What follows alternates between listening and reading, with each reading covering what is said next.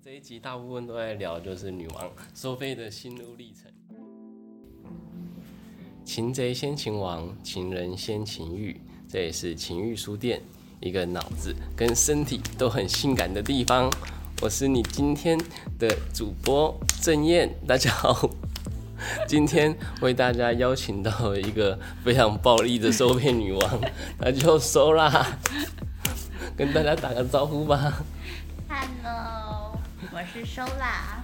嗯，因为今天收啦女王她特别要求，她要一边调教才愿意一边录 podcast，所以今天如果听到我讲话断断的，或是发出奇怪的声音，请大家不要太介意。那我们先请问一下，就是，嗯、收纳女王，为什么你当初会想要当收费女王？嗯，收费啊，一开始是因为好奇啊，好奇心驱使，然后就刚好旁边有这样子的管道，就顺势进来做了。哦，那是有人带的吗？就是你不管调教技巧还是什么的。也没有哎、都是个人魅力，没有可能天天生就适合做这一行。我觉得有自信真的很重要，身为一个女王，这是必必备的条件。嗯，然后，那你第一次第一次的调教，可不可以跟大家分享一下发生了什么事情？第一次调教其实还是会比较紧张一些，因为毕竟那时候就是，嗯、第一次约在旅馆里面，然后对方是一个五十几岁的大叔，对，所以其实其实到底他们想要什么东西，我觉得可能当下也不是说到很清楚，嗯，所以可能在过程中还是就是当下还是会需要 M 给给多一点的那种嗯。透露吗？就是他会他们还是不是回馈，就是可能他我会需要他们讲一些，譬如说呃，希望你现在做什么什么事情哦，的那种感觉，就是好的 M 应该可以好好的引导 S 出来。所以那一天的那个你说大叔他有哦，他做到，没有，对，他他没有干这种事情。那不就一整场都很尴尬？没有，就是因为我调教也不太喜欢话太多，所以所以就基本上他好像是一个偏恋组的吧，嗯，嗯，因为其实恋组的好像也不一定都是 M，啊，对，这是。对，所以对他们来说，可能就是需求就是只要射精，这可以讲吗，可以啊，可以哦，这频道我没有限制。我就只需要射精，然后跟可能只需要你的腿，大概就是这样，所以其实那个也不算是调教吧。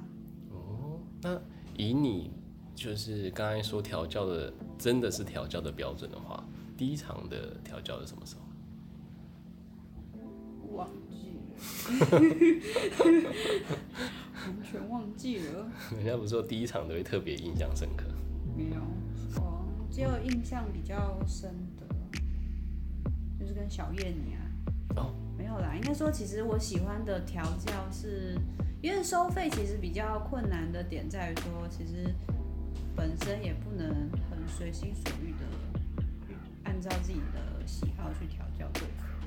嗯对吗？毕竟建立在知情同意上，然后每个人的需求也不太一样，所以呢，就是在为了满足他的需求同时，就很难去顾虑到我这边的部分。我觉得其实调教的话都不太能，不太能随心所欲啦。但是如果是跟比较变态的人在一起的话，就是他的接受度就可以毫无设限。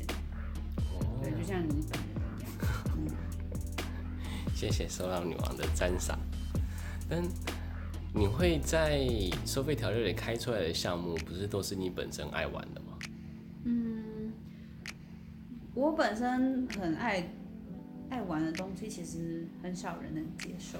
比如说，譬如说，就是让我虐待别人这件事情，比嗯如说暴打，或者是毫无顾忌的去踹爆一个人之类的。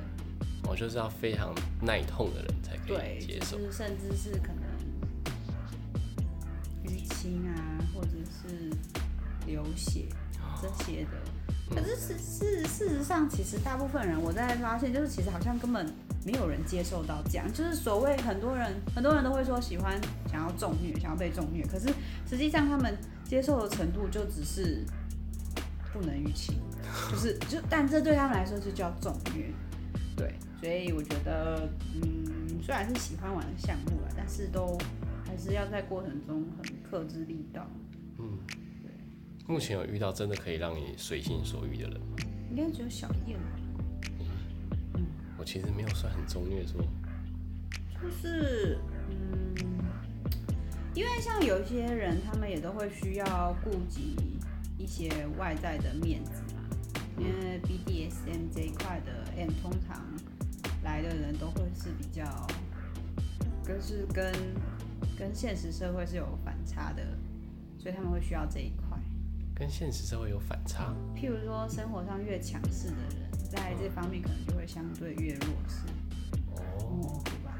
对，所以呢，在虐待之余呢，你要顾虑他说不能在身上留伤口，那他们也会很可能很介意说哦不能有留淤青，可能会被家里的人发现。哦，是跑出来偷玩的。对对对对对，那那就变成是说，就是都不能都不能很好好的去玩。嗯，对，所以收费过程中就会有一点别扭吧。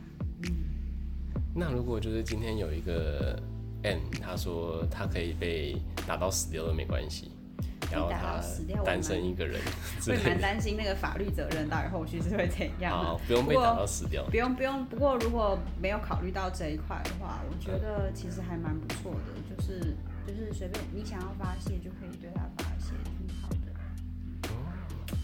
那像就是说到女王这么漂亮，应该也不乏那一种，她可能没有钱没办法约，但是她会愿意成为你的 N，然后被你随时抓来报答。嗯，因为我觉得在成为 M 之前呢、就是要看他们的付出的成果来决定。有很多人都会说，可不可以成为你的师奴什么什么的，但是，但其实大部分人都只是可能只是随口说说，或者是当下那个 moment 他会觉得哦，我真的有这种想法。可是实际上可能过了一晚，或者是只要跳开这个视窗之后，对他来说，现实还是现实。嗯，对，所以比较难有那种就是一个人全部奉献他所有那种感觉。这样如果他是真的全心奉献的话，对于女王来说压力也很大吧？就是等于你要照顾一个人的生计。嗯，我没有要照顾他，我觉得成为成为奴的一个最基本的条件就是他自己必须要有照顾自己的本事，而且在社会在经济上都必须要可以。对我觉得那种人才有资格当别人的奴吧。哇，所以其实当一个 N 也不容易耶。对，不是谁都可以当 M 的。那在就是这么多的调教过程里面，有没有什么让印象最深刻的调教或者有趣的事情？嗯，最近有接触到穿刺，哦，我就觉得还蛮有趣的，就是人可以这样被穿过去，然后还不流血，嗯，不流血。哦，就只有皮肤的部分啊，嗯，对，就挺有趣的。那一块有满足到女王的欲望没有，没有。我想一下，真的有满足，好像还是只有对对小燕的这一块。诶、那这样女王在一直收费调教的过程，不是就很像隔靴搔痒的感觉吗？哦，对啊，就是点到为止，然后就停了。那这样你自己本身不会很难受吗？我还好啊，就是也当做兴趣嘛，就耗时间的一个过程。那从呃我的印象里啦，女王应该是从半年前开始做收费的吧？嗯，差不多。差不多。那一开始你对收费调教的理解和现在会有落差吗？虽然是说收费啦，不过不过其实很多女王都不太喜欢有就是 M 有那种消费性大爷的心态，哦对就会觉得哦你来，然后就是我付钱给你，你可能就要满足我什么什么什么的条件之类的，就是我到为到现在为止，就看到这种人，我还是会觉得干脆就直接封锁，不要理他，很麻烦，太太麻烦了。太 太没水准了。那女王觉得就是收费里面最辛苦的地方是哪里？最辛苦的就是要控制自己的手劲，手劲，不能下太狠。哦，对哈，刚刚你说到过程中最印象深刻的是，其实就是我自己也蛮喜欢玩窒息的，就是把别人弄窒息。对，就是就是基本上的拘束跟捆绑，然后会缠绕在脖子上。对，然后有一次是，呃，其实绳子跟脖子中间是还有空隙的，可是他当下就直接昏过去。哦，对，他就整个人就是突然呈现大概十秒左右的放空状态，也就是全身无力。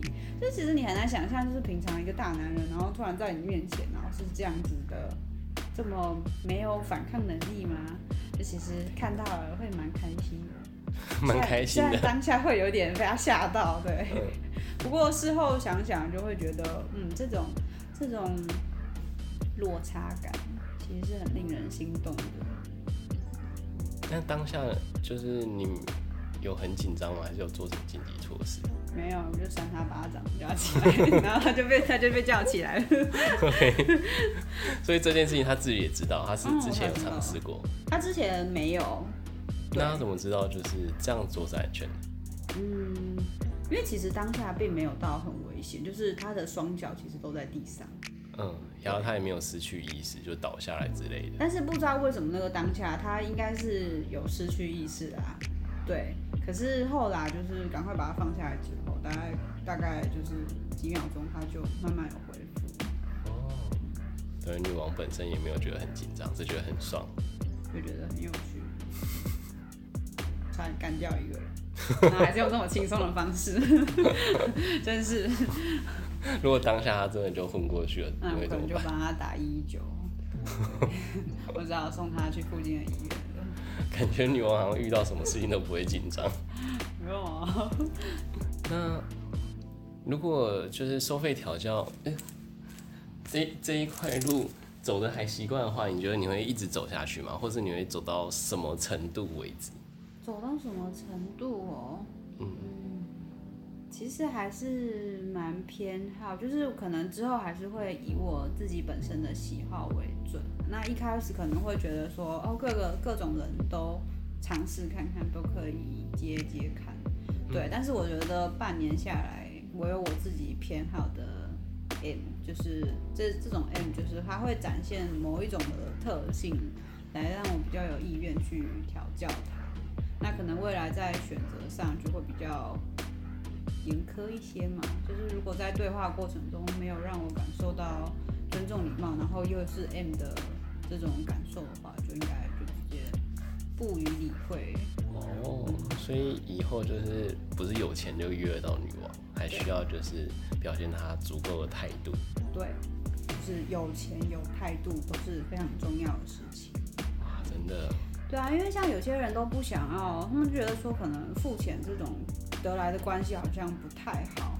可是你不付钱，那网络上其实很多就是交友软体也都不需要付钱。那你们就从这里面去找一个比较强势的女生，其实就 OK 啊，也没有必要特地要来就是找收费女王。对啊。但是真的要约到一个人，要还愿意跟他玩这些东西，其实很不容易。是啊，就是因为他他这个应该是有他独特性的收费女王，不过现在现在相对来说，其实平台上的收费女王也越来越多，嗯会感受到竞争压力吗？就是大家就各己所爱这样。好，这一集大部分都在聊就是女王收费的心路历程。那因为时间也差不多，我们这一集先到这边。如果下一集还有机会的话，我们可以和女王聊聊她自己就是刚怎么接触到 BDS 呢等等的一些过程。那今天先到这里，大家拜拜。拜拜。